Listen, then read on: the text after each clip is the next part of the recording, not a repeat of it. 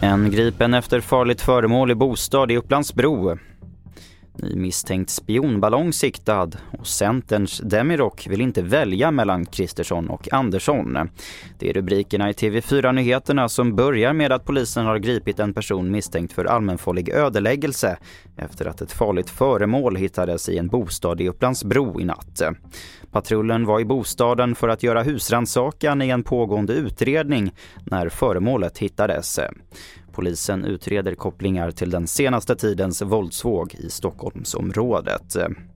Minst 13 personer har omkommit till följd av fler än 150 skogsbränder som rasar just nu i Chile.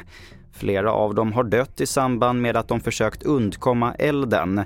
Även räddningsarbetare som arbetat med att bekämpa bränderna i över 14 000 hektar skog finns bland de döda. Och USAs försvarsdepartement har fått rapporter om att ännu en misstänkt kinesisk spionballong har observerats, den här gången över Latinamerika. Samtidigt så väcks frågor om hur länge Pentagon egentligen känt till ballongen som flög över USA i veckan. Gail Helt är militäranalytiker och säger så här om risken att USA inte kan få ner ballongen omedelbart.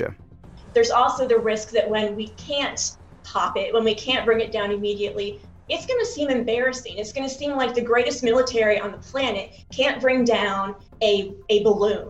And that's definitely not the message that the Pentagon is wanting to send to China right now.